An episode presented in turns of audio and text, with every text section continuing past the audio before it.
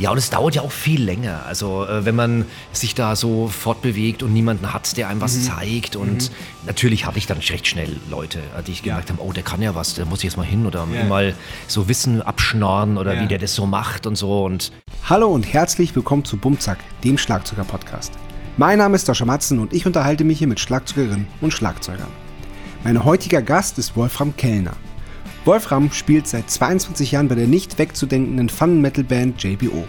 Wir reden aber auch über seine musikalischen Anfänge an der Blockflöte, über Bier und Politik. Wenn dir BummZack gefällt, dann bewerte den Podcast doch da, wo es geht. Empfehle ihn weiter und lass mich wissen, was du von BummZack hältst. Aber jetzt viel Spaß.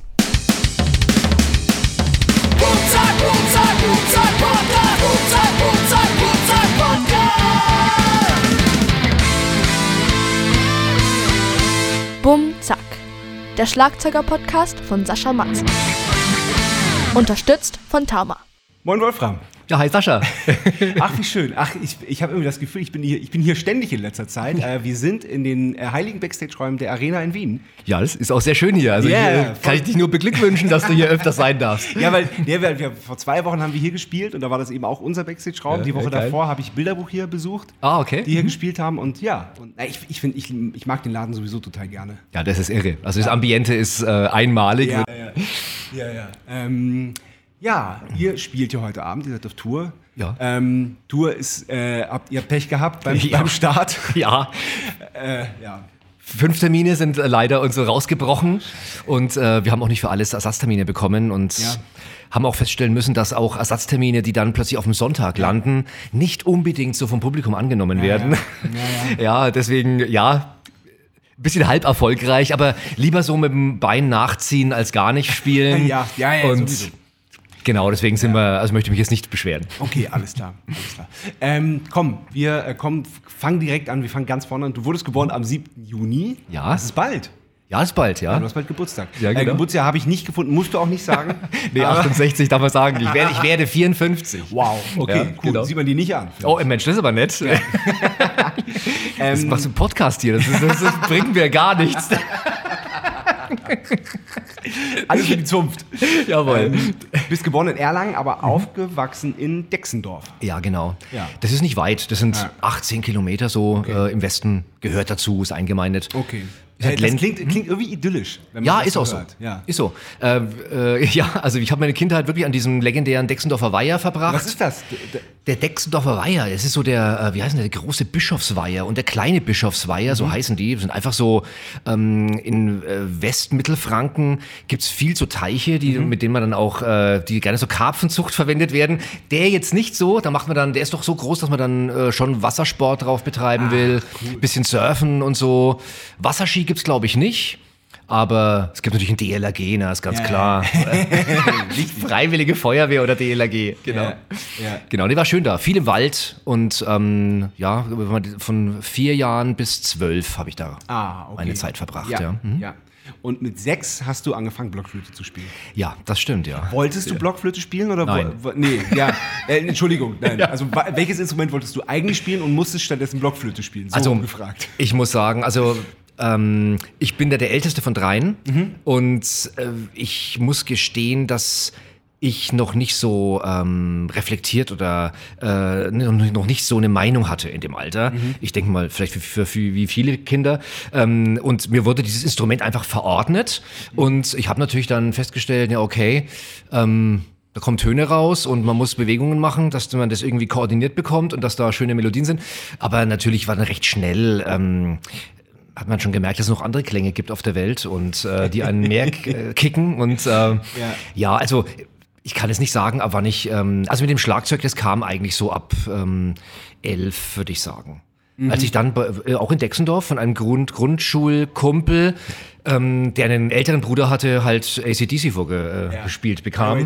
Highway to Hell, genau. Und das war natürlich Wahnsinn. Ja. Und dann kam doch Uriah Heep, da gab es so eine Best-of, so eine schwarze. Ja. Da ging es so mit Easy Living los und das war auch geil. Ja. Also und da hat es mich dann eigentlich gepackt. Ja. Das war dann...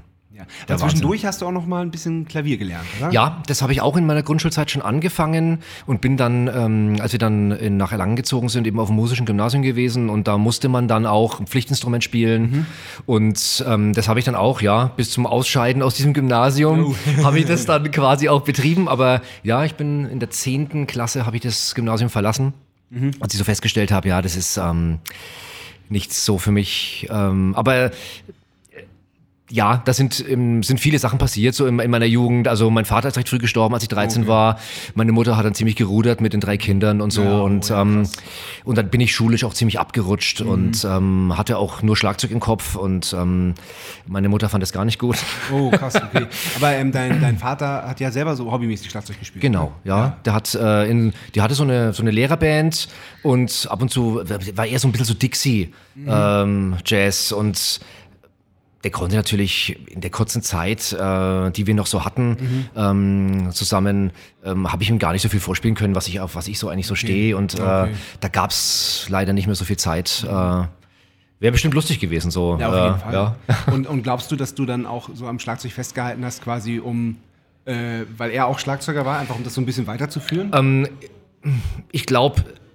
Ich habe das immer ein bisschen in Erinnerung behalten, aber er hat das jetzt auch nicht so als Standarte vor sich hergetragen, dass es für ihn so persönlichkeitsmäßig so wichtig gewesen wäre. Insofern war es für mich auch nicht unbedingt so ein relevanter Punkt. Ja, mein Vater war eher Sportler, er war Sportlehrer und Latein und hat super gefochten. Also hatte den Titel deutscher Fechtmeister. Ja, genau, aber nicht da muss ich mal sagen, das heißt deutscher Fechtmeister ist sowas wie eine Lehrbefähigung, habe ich gelernt im Fechten und musst halt Säbel, Florett und Degen halt fechten und ich habe damals auch angefangen damit und das ist natürlich ein abruptes Ende gefunden und das war echt lustig und das war echt eher so seine Liebe. Das hat er zumindest noch krasser betrieben als Schlagzeugspielen, muss ich sagen. Alles klar. Ja.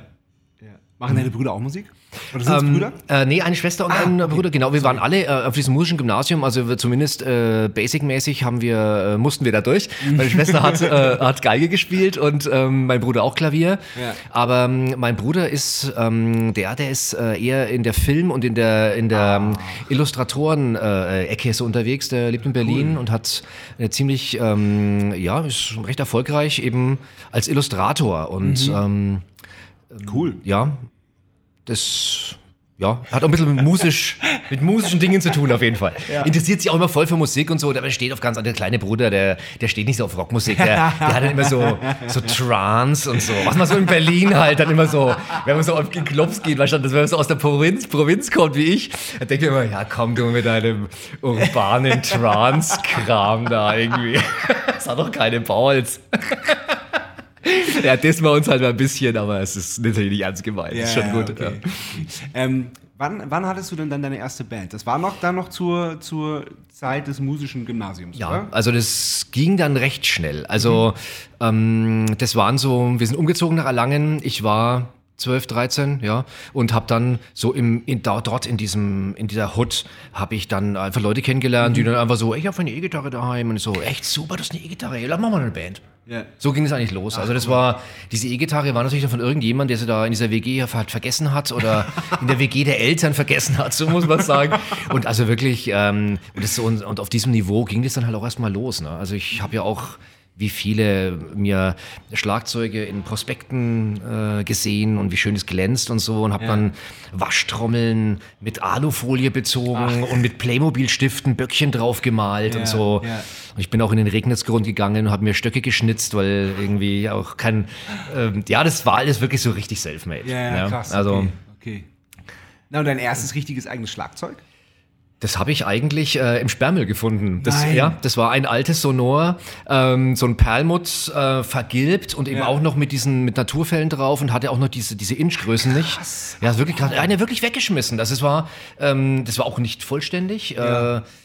Aber das war Teil meines ersten Schlagzeugs. Krass. Das wanderte dann in den Keller meines Kumpels, der diese E-Gitarre hatte. Und da haben wir dann halt losgelegt, gelärmt und eher auch kein Amp, sondern so ein Radio. Hat dann wie so ein Röhrenradio Amp gebaut. Also wirklich, das war so basic und das war so... aber so lernt man es ja auch, oder? Ja, ein bisschen. Es ist zumindest eine andere Art, wie man das heute lernt. Also habe ich das Gefühl, und es dauert ja auch viel länger. Also wenn man sich da so fortbewegt und niemanden hat, der einem was zeigt und... Natürlich hatte ich dann recht schnell Leute, die ich gemerkt habe, oh, der kann ja was, der muss ich jetzt mal hin oder mal so Wissen abschnorren oder wie der das so macht und so. Und ja, und wir hatten eben auch ein ganz tolles Newcomer-Festival in Erlangen. Ah. Dieses Newcomer-Festival ist wirklich legendär, das habe ich... ich weiß nicht, es gibt eigentlich niemanden, der mir von seinen Städten sowas von diesem, gleichermaßen sowas erzählt, weil diese Szene in Erlangen war wirklich sehr, sehr groß und es konnte jeder spielen und im E-Werk in Erlangen gab es 2 Bühnen, da gab es diesen großen Saal noch gar nicht, da gab es die Kellerbühne und den Mehrzweckbereich und die wurden auch immer gleichzeitig bespielt, das heißt, wenn man keinen Bock auf die eine Band hatte, ist man einfach runtergegangen zur nächsten Band. Und es war immer ein riesen Verkehr in diesem Haus, packt. Konnte sich wirklich niemand bewegen und du hast alles gesehen und jeder hat da gespielt in jedem Niveau und du hast dann auch jeden gesehen, der irgendwie musikalisch relevant war oder irgendwie angefangen hat. Das ist ja genauso wichtig. Total. Dass man dieses ich mag das Wort nicht, aber so dieses Netzwerken, dass man sich einfach kennenlernt, dass man sich austauscht, dass man und dann lernt man ja auch, dass das weil also gerade bei jungen Bands ist es ja oft so, dass das so diese Konkurrenz denken und wir sind die Geilsten und alle anderen können nichts und so. So ist es, aber je mehr man da ja mit anderen Bands und mit anderen Menschen zu tun hat und spricht, desto mehr merkt man dann so, oh Mensch, man kann sich ja auch gegenseitig unterstützen und sich was abschauen. Ja, und absolut. Dadurch ist sowas halt total... Ja, irre. Total also die kleine Welt, die man so mit seinen Kumpels im Keller, im nassen Keller quasi hat entstehen lassen, die wird dann plötzlich irgendwie konfrontiert mit den ganzen anderen nassen Kellern und irgendwie, ist wirklich, es ist ein Wahnsinn, was da dann kommt und dann auch so Jazz-Typen, also mit denen man früher gar nichts zu tun hatte. Wenn man mit AC/DC aufweckt, hat man halt, dann steht man da erstmal nicht so drauf, ne? Und denkt sich immer dann, boah, die spielen ja echt ganz anders, wie geht denn das und so, ne? Und sehr irre. Ja. Tierisch, also. Kannst du dich daran erinnern, also hattest du dann irgendwann auch Schlagzeugunterricht, richtig? Oder war immer Learning by Doing? Sehr lange Learning by Doing, also den ersten Auftritt hatte ich dann mit 14 auf diesem Newcomer-Festival. Im E-Werk tatsächlich? Im E-Werk, das ist ja super. Und ich habe da auch wirklich den Tontechniker...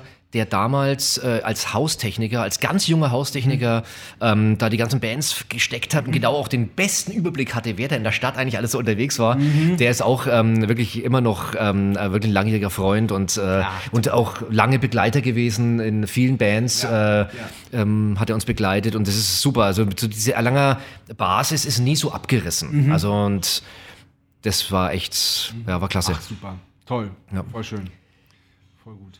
Aber ich habe deine Frage nicht beantwortet. Du hast eine Frage gestellt, die ich nicht sauber beantwortet habe. Der Unterricht, genau. Ich habe mein Taschengeld dann irgendwann zu meinem ersten Schlagzeuglehrer, dem Tillmann Uhl, getragen. Der war eine ganz abgefahrene Mischung damals. Da gab es nämlich auch so diese ersten... Also Accept war auch sehr stark zu dem Zeitpunkt schon. Und da gab es so eine Konkurrenzband, die hießen Restless. Und da hat dieser Tillmann Uhl getrommelt. Und... hatte noch eine geile Band, auch auf dem Newcomer-Festival, die auf einem sehr hohen Niveau schon gespielt haben und bei dem wollte ich unbedingt Unterricht haben. Und dann habe ich den quasi so, hey, du kriegst auch Unterricht und der war, glaube ich, auch schon studiert damals so und also der konnte dann ganz viel mir eigentlich zeigen. Und ja, ich hatte nur nicht so viele Stunden bei ihm. Ich kann gar nicht sagen, warum. Entweder ist mir das Geld ausgegangen oder... der Radius hat sich ein bisschen woanders hin, also mein Aktionsradius hat sich ein bisschen woanders hin bewegt. Ich weiß jetzt gar nicht mehr, warum es eigentlich, ich glaube so 6 Stunden oder so hatte ich bei ihm und dann war ich schon wieder woanders. Also, ja, es ist ja, man ist ja in dem Alter, ist man ja auch noch viel, geht ja alles viel schneller und auch so dieser Radius, der verändert sich ja viel schneller. Total, das stimmt. Man erweitert sich auch zum Glück und im besten Fall, im besten Fall, pass auf, wir steigen mal direkt in die erste Kategorie ein. Ja. Und die heißt Entweder oder. Entweder oder. Erste Frage, wie immer, Bier oder Wein? Bier. Franke, das ist klar. Ja. Also, wir haben so viele, Bier ist ein zentrales Thema. Nicht nur bei JBO. Also es ist bei uns, es ist wirklich, wenn du in Franken aufwächst mit dieser Masse an Brauereien und auch in dieser semi-professionellen Zeit, ich möchte es mal so nennen, aus der wir, als wir diesen Coverbands gespielt haben, die alle in diesen Venues spielen, die alle finanziert werden von irgendwelchen kleinen Brauereien und Gastrobetrieben, die ihr eigenes Bier ausschenken und dann diese Landdiscos, die da so entstehen, da gibt es in jedem Ort ein anderes Bier und also es ist wirklich das unglaublich. Ist ja. Das ist, und da, ja, Das färbt ab einfach. Ne? Ja. Also nicht, dass ich deswegen keinen guten Rotwein mag, also den mag ich schon auch, aber Bier ist natürlich, das ist einfach... Ich mag das Schlenkerla, mag ich so gerne. Da freue ich mich immer, wenn ich da mal eine Flasche da bist du aber schon wirklich sehr exotisch unterwegs. Das ist exotisch, weil das Rauchbier, das ist schon... Das ist schon heftig. Ja. Ich habe jetzt neulich 2 Flaschen von dem Hellen von Schlenkerla geschenkt bekommen. Das ist ja viel milder. Ah, okay. Genau. Sollte ich mal probieren, ja? Ja, solltest du mal probieren, genau. Das andere, also von dem normalen, richtigen Rauchbier, also da schaffe ich auch nur eine Flasche, das reicht dann, aber die ist geil, die eine. Ja, das hat dann was Brotzeitmäßiges, ne? Man braucht dann nichts mehr zu essen. Ja, total, das ist wirklich wie wenn man in eine Mettwurst reinbeißt. Ja, genau. Einsame Insel oder Innenstadt? Innenstadt finde ich schon, glaube ich, besser. Ja? Ja, ich finde Innenstadt schon gut. Also ich finde, sich mit Leuten auszutauschen und mit verschiedenen Leuten auch Musik zu machen, das finde ich wichtig. Und Bands anzuschauen, das wäre mir zu langweilig auf der einzelnen Insel. Mhm. Ja, ist mir einfach zu langweilig. Ja. Das ist, Kulturangebot ist super und in der Stadt... Auf der einsamen Insel, da liegt man dann nur rum am Strand, kriegt Sonnenbrand und so und am Ende fällt dann die Kokosnuss auf den Kopf und so und das ist irgendwie... Ja, recht hast du. Ja, mal kurz vielleicht, aber... Also wir waren in Costa Rica auf Tour und da haben wir gelernt, dass mehr Menschen von Kokosnüssen sterben, die ihnen auf den Kopf fallen, als durch Haiangriffe. Okay, Wahnsinn. Ihr habt in Costa Rica gespielt? Ja, mit dem Blüteinstitut. Ach so, okay, ja irre. Ach, Wahnsinn. Ja. Das ist... aber ich schweife ab. Ja, okay. Weißwurst oder Döner? Döner.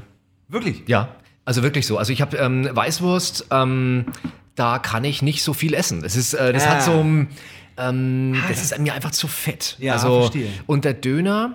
Der ist da variabler. Da kann man auch mal sagen, ey, mach mal nicht so viel davon rein und nicht so. Und den Dönerbox nur mit Salat und Döner finde ich auch saugut. Der ist auch ein bisschen variabler. Ja, ist absolut nachvollziehbar. Hund oder Katze? Katze. Ich habe aber keine. Ja, ich hab heute so ein zuckersüßes Foto gemacht von unserem Kater. Der ist, wie lange ist der jetzt bei uns? Ein halbes Jahr, glaube ich. Okay. Und der ist so angekommen. Wahnsinn. Der liebt uns und wir lieben den so sehr. Ich muss die unbedingt. Du wirst da hinschmelzen. Ja, okay. Ist er euch zugelaufen? Oder? Nee, wir haben ihn aus dem Tierheim geholt. Okay, ja Wahnsinn. Ja, hammermäßig. Ja, und versteht sich auch mit dem Hund super gut. Und ach Mensch, da gibt es die Frage ja gar nicht bei euch, Hund oder Katze. Nee, da könnte ich mich nicht entscheiden. Ja. Wobei meine Tochter hat mir als ich es vorbereitet habe, stand der Rechner halt bei uns im Wohnzimmer und meine Tochter hat mir dann die Fragen vorgelesen. Ja, genau. Und ich habe wirklich dem Kater die Ohren zugehalten und gesagt, Hund! Nee, Hunde sind ja auch wirklich auch süß, aber ich mag bei Katzen so es wirkt auf Menschen ja vielleicht, man kennt ja gerade die Sprache ja nicht, also es wirkt halt so erhaben und so selbstbestimmt und das ist auch der Grund, warum ich auch keine Haustier habe, also ich möchte einfach ein bisschen selbstbestimmt sein und ich möchte so diese, kannst es gerne auch Egoismus nennen, aber es ist schon so, ich möchte einfach diese Verantwortung nicht tragen müssen. Nein, das würde ich überhaupt nicht Egoismus nennen. Würde ich gar nicht Egoismus nennen. Das finde ich auch nett von dir. Nein, ich verstehe das sogar. Das ist ja auch nah. Also viele unterschätzen das ja. Ja, habe ich leider gehört davon. Ja. Also wir haben auch in der Familie auch immer Diskussionen, weil also meine Frau ist eben auch aufgewachsen mit Tieren und da wird immer wieder und ich sage, was machen wir denn irgendwie, wenn wir dahin wollen, schau. Du sagst immer, wir wollen dahin noch in unserem Leben und wir wollen das noch sehen. Wem möchtest du das Tier denn irgendwie aufbürden? Ja? Also auch wenn er das vielleicht schätzt, aber irgendwann, das ist einfach blöd. Ne? Dessen muss man sich bewusst sein. So ist es ja. Genau, absolut richtig. Selbstkochen oder Lieferservice? Ah, Selbstkochen. Ah, cool. Ja, ich stehe voll auf Kochen. Hast du so ein Pass auf, wie sieht dein Setting aus, wenn du kochst? Legst du einfach los, machst du die Musik an? Also da bin ich viel zu effizient. Ich glaube, ich bin nicht so der Genusskocher, ich bin schon der Effizienzkocher. Okay. Und ich habe natürlich über die vielen Jahre, es sind schon gute Gerichte, also kann man auch Leute einladen dazu, aber die gehen sauschnell. Und weil ich nicht viel Zeit habe und irgendwie viel schaffen will, mache ich dann ich mache manchmal schon Musik an, aber... Selten nicht, ne? Es ist einfach selten. Ja. Es ist, wenn ich so drüber nachdenke, ja, so ein bisschen Steely Dan und dann ein bisschen so Chicken schneiden, ist schon okay. aber nee, eigentlich muss es schnell gehen. Okay. Und ja, genau. Und mein Liefern würde noch schneller gehen, aber es ist ja meistens dann nicht so gut. Genau. Und genau. Was ist denn so dein, wenn jetzt morgen 4 Freunde ankündigen, was haust du dann in die Pfanne? Ja, das ist gut. Wenn es 4 sind, ist es nämlich schon ein bisschen mehr. Ja. Und dann kann man gut so Wokgerichte machen. Ah, ja. Also bin auch begeisterter Thai-Food-Fan. Ah. Und dann macht man einfach so ein Currygericht mit viel Kokosmilch. Ist dann egal, ob es Fisch ist oder kann man auch vegetarisch machen. Ja. Geil, gibt es da sogar Massaman-Curry oder diese gelben Currypasten sind hervorragend geeignet. Und dann macht man einfach nur irgendwie einen Topf Kartoffeln dazu, passt zum Massaman-Curry super, oder halt noch einen Topf Reis und schon ist irgendwie der Tisch voll. Also das ist also wunderbar. Ja, klingt sehr, sehr gut. Vinyl oder Stream? Oh ja. Ja, also da muss ich sagen, ich stream natürlich. Ja. Auch eher aus so Effizienzgründen, weil also ich habe sehr lange auch einfach keinen Plattenspieler gehabt. Also meine Jugend ist immer so ein bisschen... Ja, war ich immer auf Kumpels angewiesen, die mir Mixtapes gemacht haben. Okay. Und da ist auch der Vito, mit dem ich heute spiele, der ist da wirklich irgendwie, war meine liebste Adresse und der hat mir ganz liebevoll, der hat einen ganz tollen Plattenspieler gehabt, der hat auch 2 größere Brüder, die auch diese ganzen geilen Alben, so Rainbow und Station, das ganze Zeug, was einen so geprägt hat. Ja. Stimmt, weil ihr seid ja Schulfreunde auch schon. Ja, wir sind Schulfreunde, ja genau. Wir haben uns in der 7. Klasse kennengelernt. Ja. Also, er kam dann quasi so von oben runter in die 7. Klasse und quasi durchgefallen halt und, und später bin dann ich durchgefallen und dann musste er auch nochmal, also wirklich, wir hatten eine wirre Vita, was die Schule angeht und wir haben uns oft gibt so legendäre Tee-Nachmittage bei ihm, wo dann irgendwie so ein neues Album da war und deshalb war dann wirklich, jetzt haben wir es so zelebriert, das ist eigentlich deswegen, also wie du die Frage so stellst, dann erinnere ich mich, so genussvolles Musikhören muss ich immer an Vitos Tee-Nachmittage denken, das weil das war wirklich super. Ja. Da ging es dann auch schon auf so musiknerdig los. Ich kann mich noch erinnern, da gab es so ein irgendwie Malmsteen-Album mit seinem absolut abgefahrenen Bassdrum-Sound. Das klang so, wie als würde einem mit einem nassen Waschlappen irgendwie so gegen die Fliesenwand klatschen. Und das war auch so ein Doppelbass-Ding, irgendwie so ein langsamer Duck-Duck-Duck und irgendwie so, aber so Flap-Flap-Flap-Sound. Und die haben uns mal totgelacht irgendwie. Ja. Das war dann später immer der Song mit dem Waschlappen-Bass-Drums und so. Also es war damals schon irgendwie so in der frühen Jugend immer schon im Detail auch damit befasst. Super. Sehr spaßig. Genau.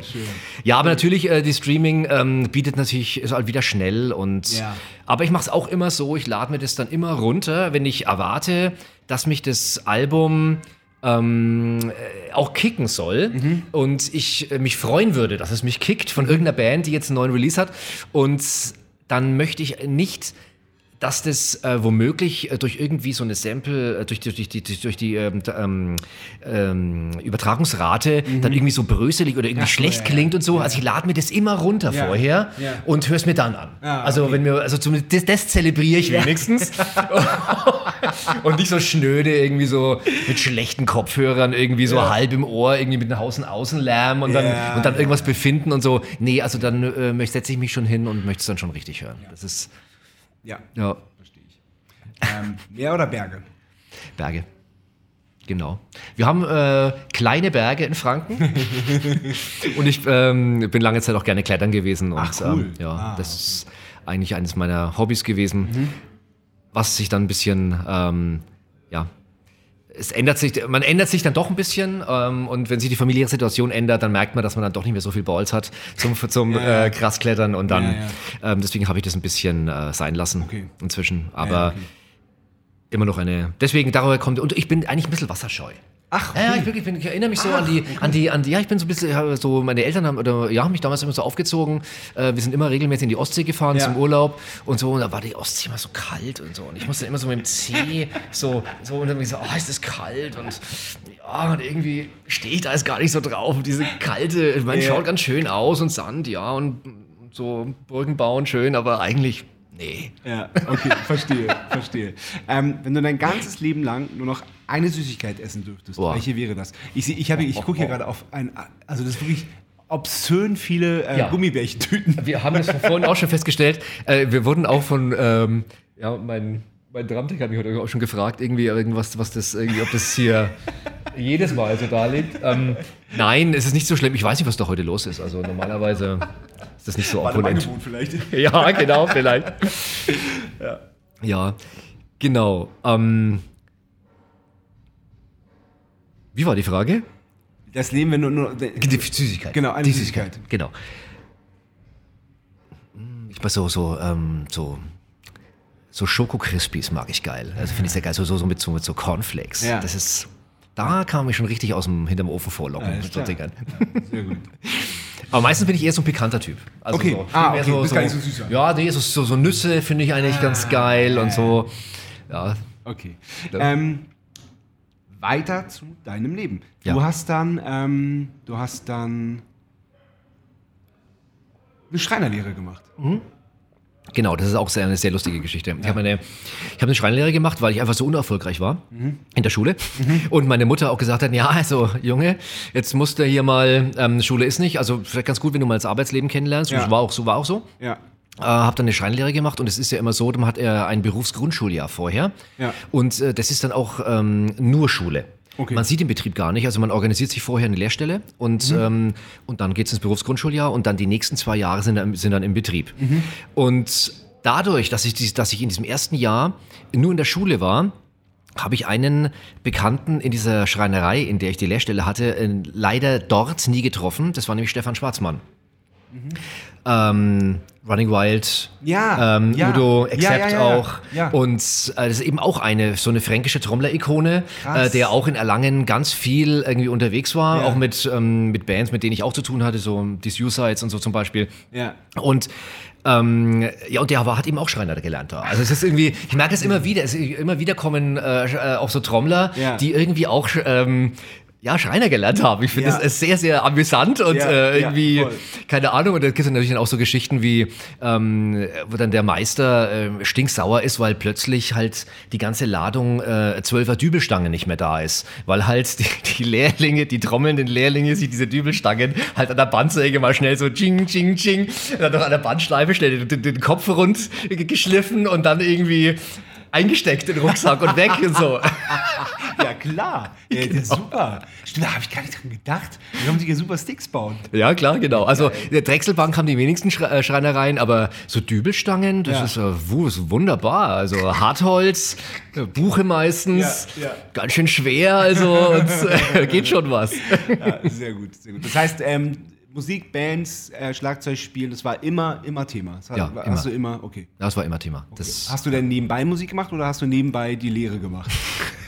Also damals habe ich noch daheim gewohnt, also da musste ich dann schon hauptsächlich die Lehre machen, aber die hat schon auch gelitten unter, Rock'n'Roll-mäßigen Undiszipliniertheiten meinerseits. Aber der Meister war das schon gewohnt, weil der Stefan Schwarzmann war ja vorher schon da.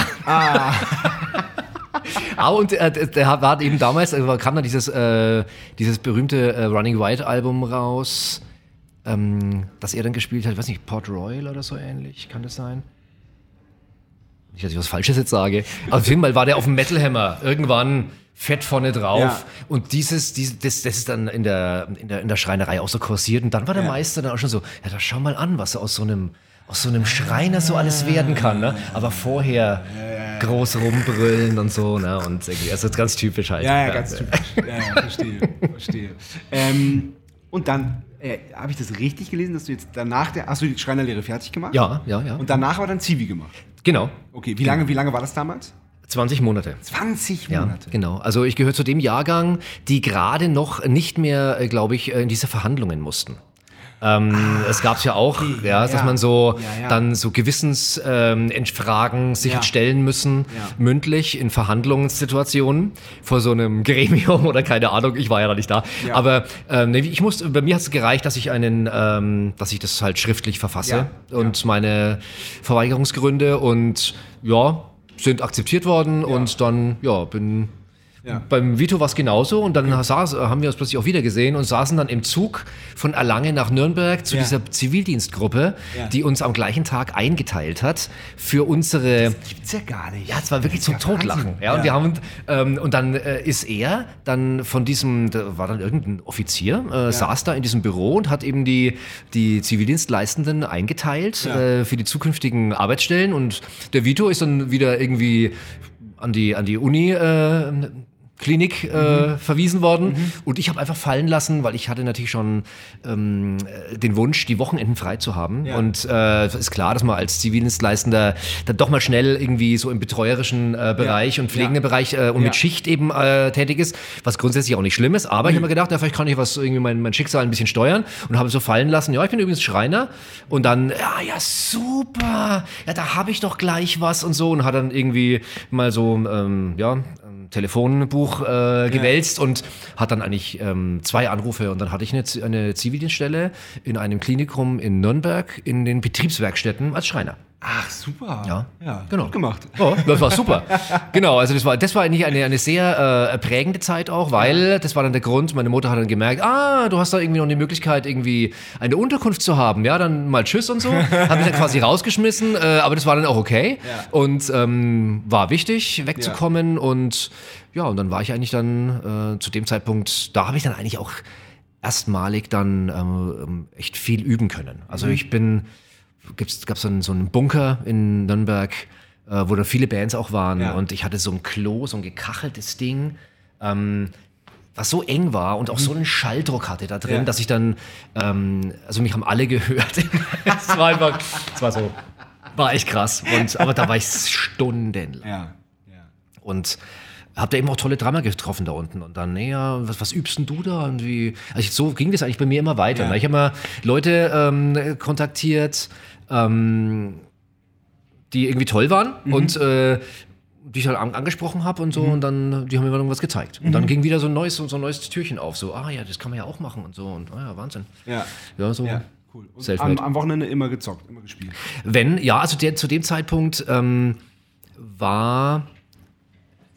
es war viel los. Anfang der 90er gab es eine ziemlich aufstrebende Independent-Szene. Damals war Independent noch ein bisschen was anderes, als es heute so ist. Also es ist nicht so Indie, was ja jetzt schon so ein Musikstil fast schon ist, sondern Indie war damals eher, dass es schon auch irgendwie verrückt war, anders und eben nicht so dieser normale Major-Mainstream war. Das war eben auch die Zeit, wo die ersten Independent-Labels sich auch gegründet haben. Und das ist übrigens auch etwas, was sehr prägend war, dass man eben festgestellt hat, man kann das ja doch irgendwie zum großen Teil selber machen. Man braucht nicht einen Major-Deal und man kann auch Tonträger selber auf den Weg bringen. Und das hat man da alles so in dieser Zeit so gelernt.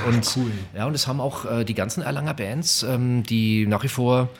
die auch erfolgreich sind im Fiddler's Green und und wir haben das von diesem Wissen partizipiert, dass man dass es sehr gut ist, wenn man das auch selber macht, weil wir hatten, wenn Bands haben ja auch Vorstellungen, nicht nur musikalische, sondern haben auch so, was, wie machen wir denn das so? Ne? Das ist also, aber das überspringe ich schon wieder.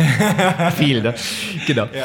Also die eine Band habe ich mir rausgeschrieben, die heißt Carswell. Carswell, ja, das war... Genau, eine Coverband. Eine Coverband, genau. Übrigens auch mit dem Vito. Ja, wie immer, ne? Also Vito C, wie ein roter Faden, ein pinker Faden durch mein Leben. Nee, also auf jeden Fall hatten wir, das war ganz wichtig, die Zeit. Also weil wir sehr viel gespielt haben und wir mussten lange spielen. Das ist eben auch an diesem fränkischen Tanzrock-Sälen, waren wir da immer unterwegs und jedes Wochenende und 5 Stunden Shows. Wow. Mit so Sets und aber eigentlich immer Rock mindestens und meistens Metal. Und wir haben mit Carswell, das ist wirklich ein sehr ein toller Sänger, der André Carswell heißt der. Und der gerade sehr gut, also Faith No More haben wir viel gemacht und hatten eine U2-Runde, eine Ossi-Runde hatten wir und es hat ja alles so in einem mit seiner Stimme quasi darbieten können und toller Sänger, wahnsinnig voluminös mit einem Druck, also der ist immer bestimmt noch. Ich habe ihn ein bisschen aus Augen verloren. Also ihn gibt's aber noch und der singt auch noch in irgendwelchen Formationen, ja. Cool. Aber die Zeit hat natürlich dann auch irgendwann mal geendet. Damit, dass mich dann die Fiddlers abgeworben haben. Genau, 95. Es war 95, ja, genau. Ja, krass. Das hatte natürlich aber den Hintergrund schon, dass ich da im Studio schon immer ein bisschen ausgeholfen habe. Ich auch mit den Zweien, mit dem Basser, mit dem Rainer und mit dem Peter auch noch eine andere Band hatte, nämlich X-Rated. Und das war so unser, so ein Trio, so ein bisschen, wir würden es heute... Ja, auch so Indie, aber eher so New Model Army, British war das, vom Einschlag. Okay.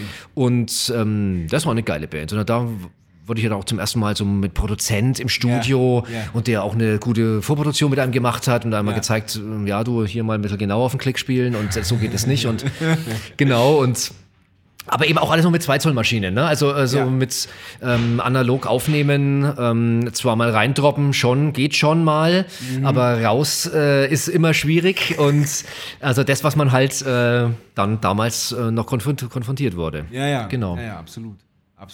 Ich meine, aber war das der Moment, wo du dann bei Fiddler's Green eingestiegen bist? War das dann der Moment, wo du gesagt hast, okay, jetzt könnte ich davon leben? Ja, also musste ich auch, weil die Band hat so viel gespielt. Krass, ich erinnere mich da noch. Also die Band war wirklich damals so 95 bis 2000 warst du, die war wirklich omnipräsent. Ja, genau. Wir haben wirklich überall gespielt, also 100 Gigs im Jahr oder mehr.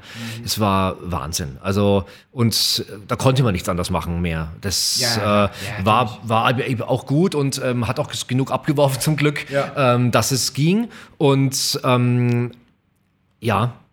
mit der Band ist auch dann ein bisschen was passiert. Also wir hatten erstmal ein eigenes Label, dieses Def Shepard Recordings, was eben vom Rainer, von dem Bassisten nach wie vor geleitet wird und es ist eigentlich sein Label. Und haben dann aber von der Polydor irgendwie sind wir dann so doch... Ja, abgegriffen worden, kann man so sagen. Ja. Aber dann ging es da halt, wie das immer so ist. Ne? Dann ist der Produktmanager plötzlich nicht mehr da. Ja. Und diese typischen, und dann bist du irgendwie so wie eine Nussschale auf dem Meer, treibst du dann dahin und niemand kümmert sich um dich und so. Und dann ging es dann eben auch los mit Manager. Es war dann klar, dass man dann einen Manager braucht, um überhaupt irgendwie in dieser Industriefirma Gehör zu finden. Ja. Und dann, also man hat dann wahnsinnig viel gelernt, ne? Wie alle Bands auch, die das viele Jahre machen und diese Erfahrungen machen mussten. Ich kenne die ganzen Geschichten, ich kenne das auch alles. Na klar, das wundert mich nicht, Genau, aber dieser Manager hat eben dann auch, es gibt schon ein paar wichtige Punkte, die erfahrungsmäßig man nicht missen möchte. Und dieser Manager hat eben dann gute USA-Kontakte gehabt und plötzlich haben wir dann eben ein Polydor-Album dann eben auch mal in den USA produziert. Das war wirklich geil. Und eben auch auf diesem berühmten Parkplatz mit diesen 3 Studios, so Sound City, Goodnight LA und eben Sound Image Studio. Und im Sound Image Studio haben wir eben dann mit Jim Crichton produziert von Saga. Das war wirklich total geil. Also da gibt es so viele Geschichten, weil da fährt halt in diesen Parkplatz dauernd irgendwelche Leute rein, die man irgendwie auch kennt und es hört nicht auf. Krass. Ja, und dann kommt es dann vor, dass dann Rick Springfield plötzlich Background singt auf dem eigenen Album.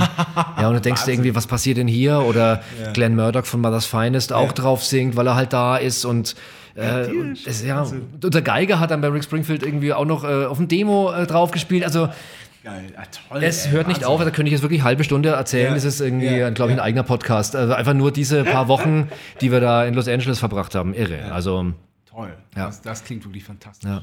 Aber das ist auch so, hat uns alles so bewegt, dass da die, wie sagen wir so, im Nachhinein, die Schaltungen haben sich da verschieden bei den Menschen in der Band. Sind verschiedene Dinge passiert. Und das war dann auch der Grund, warum ich dann irgendwann dann auch wieder mir was Neues suchen wollte. Weil, okay, aber das war dann wirklich so. Das war dann nicht so, dass Vito angerufen hat und hat gesagt, tschüss, Fiddler's Green, ich bin jetzt bei JBO. Nicht ganz. Es ist die halbe Wahrheit. Ich habe vorhin Vito schon gesagt, den ich mal wieder getroffen hatte, dass ich eigentlich schon auf der Suche nach was Neuem bin. Also ich war sehr ehrlich. Wie konnte er überhaupt eine Band ohne dich gründen? Vito? Ja. Nee, also die JBOs, die hatten ja schon eine sehr erfolgreiche... das weiß ich. Genau. Ende der 80er, ne? Ja, 89 hat sich JBO gegründet, genau. Und die hatten ja genau den Schmitty und den Holmer irgendwie noch als Rhythmusgruppe. Genau, und die hatten dann im Jahr 2000, im Frühjahr, haben die wohl dann auch ihren Ausstieg bekannt gegeben, während der Plattenproduktion, aber haben doch alles fertig gemacht. Ja. Genau, aber ja, der Vito hat mich dann aus Teneriffa angerufen. Ja. Mal so schnell, ob ich denn Lust hätte. Und ja ich hatte Lust. Ja. Genau, und so haben wir wieder zusammengefunden. Ja. Das, habe das natürlich auch verfolgt. Ne? Also er hat mir diese explizite Lyrik damals auch, als sie rauskam, bei sich in der WG vorgespielt und wir dachten, was ist denn das? Das ist ja krass. Das ist ja so krass. Und und dass es dann so explodiert ist, auch ohne irgendeinen geschäftlichen Schubser. Ja. Dass es einfach so explodiert ist mit ein bisschen Lokalradio, da ist kein Promoter bezahlt worden, niemand, es ist einfach underground-mäßig so explodiert. Das ist etwas... War wirklich ein Phänomen, ne? Absolutes Phänomen. Ja. Und das hat mich auch tief beeindruckt, muss ich gestehen. Ja, als Beobachter damals, Wahnsinn, ja.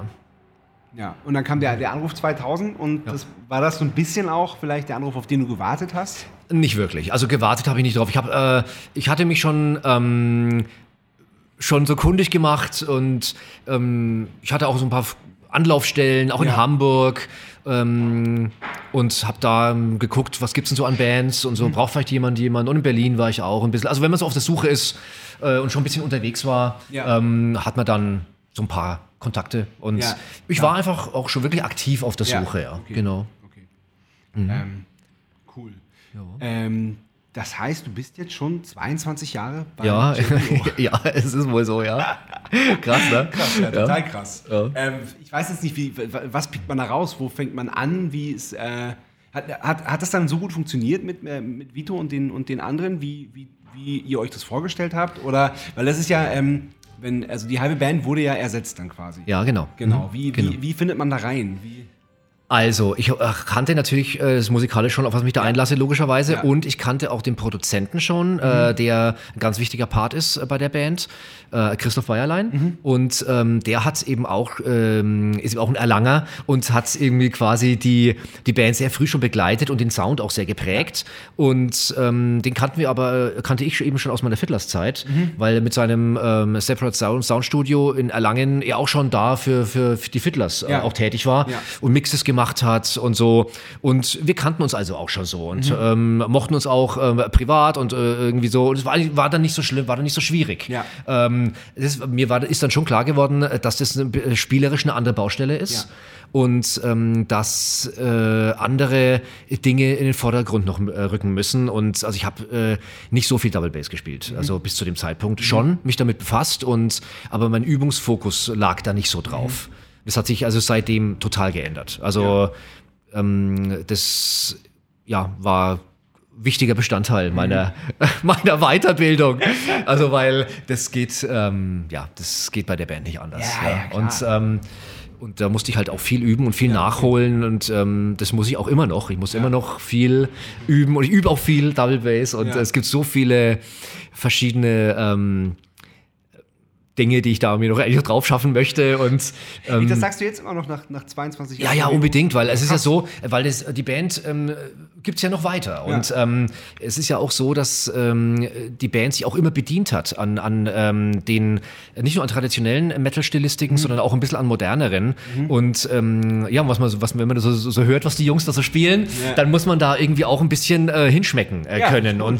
Und und das, da ist dann schon immer was zu tun. Das ist schon echt hartes Brot zum Teil. Ja. Genau, und es macht natürlich Spaß und man muss halt immer schauen, das ist eigentlich immer das Wichtigste, dass man bei aller professionellen Belastung und Anforderungen, die von außen an einen auch gestellt werden, dann immer wieder so zurückfindet, den Spaß zu behalten. Also das, was einem am Anfang auch so gejuckt hat, das Instrument zu spielen. Und dass, wenn es auch mal gerade nicht so cool läuft und man sich denkt, was will der jetzt dauernd von mir und so und irgendwie, dass sich dann wirklich echt wie Arbeit anfühlt, dann auch mal wieder so Abstand zu haben und auch mal was anderes zu üben. Das ist irgendwie, finde ich, immer dann sehr, gibt es schon mal Tage, wo ich dann irgendwie nur Swing übe und so, weil ich keinen Bock mehr auf Double Bass habe. Oh, sehr gut. Humor ist ja ein wahnsinnig wichtiger Teil von JBO. Das ist auch das, was mir neben dem Musikalischen natürlich auch immer so besonders gut gefallen hat.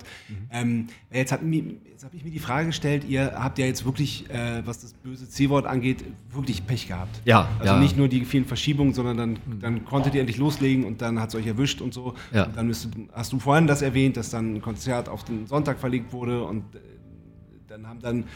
ja, schade, aber den Leute dann die Karten zurückgegeben, dass es nicht stattfinden konnte, gar so nicht. So ist es ja, genau. Und ich habe aber das Gefühl, dass ihr trotzdem immer noch lustig sein müsst. Ja, wie schwer ist das? Fällt uns eigentlich nicht so schwer, glaube ich. Also zumindest, wenn wir zusammen sind, also gibt's immer was zu lachen. Aber ich glaube, das unterscheidet uns jetzt nicht so sehr von anderen Bands. Ich glaube, wir müssen auch sagen, wir sind eigentlich als Band ganz gut so durchgekommen durch die Corona-Zeit. Also wir haben, das ist gut zu hören. Die Band gibt's einfach schon lange und wir haben einfach gute Reserven und wir haben uns auch unseren Schaffensrhythmus nicht kaputt machen lassen dadurch. Ja. Das war, glaube ich, für die Band auch wichtig, dass wir obwohl wir von Lockdown zu Lockdown uns letztendlich bewegt haben, wir trotzdem, und wenn es nur Zoom-Meetings waren, trotzdem geschafft haben, eben so ein bisschen so einen Arbeitsprozess aufrechtzuerhalten und haben uns dann auch als es dann mal im Sommer irgendwie okay war, mit dem Produzenten auch wieder so getroffen zu so einem Kreativtreffen, was wir sehr gerne gemacht haben, weil eben der Christoph eben auch ein wichtiger Bestandteil ist, gerade schon in der Entstehung der Songs. Und das sind so Dinge, da findet man schon zusammen und das trennt einen dann auch nicht so. Und das treibt nicht so einen Keil rein, auch wenn die Reste von der Welt so scheiße ist. Ja, ja. Toi, toi, toi, hat bis jetzt so funktioniert. Ja, voll. Okay, wir kommen zur zweiten Kategorie. Die heißt, Sebastian Matzen hat eine Frage. Okay. Sebastian Matzen hat eine Frage. Hallo Wolfram, hier kommt meine Frage. Die beschäftigt mich tatsächlich schon etwas länger und ich habe da gar nicht so richtig eine Antwort drauf. Doch, vielleicht habe ich selber eine drauf, aber von Musikern und Musikerinnen oder auch Bands wird ja eigentlich schon fast verlangt, dass sie politisch sind.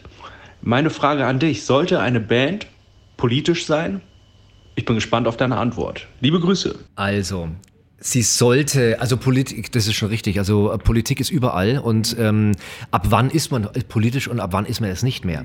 Das ist ja eigentlich ein bisschen so die Frage, die man sich dann stellen muss, wo ist die Grenze? Was ist die Kategorie, wann ist man's? Uns beschäftigt in der Band Politik sehr stark und es kommen alle Themen immer auf den Tisch, und die werden auch in vielen Facetten durchdiskutiert. Und es kommt manchmal auch vor, dass eine politische Meinung uns so stark drückt, dass wir sie auch nach außen tragen müssen. Das ist aber nicht bei allen Themen so. Und es ist auch so, wir kennen die Grautöne und wissen, dass man sich da geht es nicht darum, dass man Angst hat, sich irgendwo zwischen die Stühle zu setzen, sondern es geht darum, die Wahrheiten sind einfach zu vielschichtig. Und deswegen, und dadurch, wir sind dann ganz froh, dass wir keine Politiker sind. Oh Gott, ja? Weil, gerade wenn man jetzt diese Themen mit diesen Waffenlieferungen zum Beispiel jetzt mal anspricht, wo möchte man sich da positionieren? Möchte man sich fundamentalistisch links, möchte ich es mal so krass bezeichnen, so positionieren, dass man halt alles ablehnt, was mit Gewalt zu tun hat?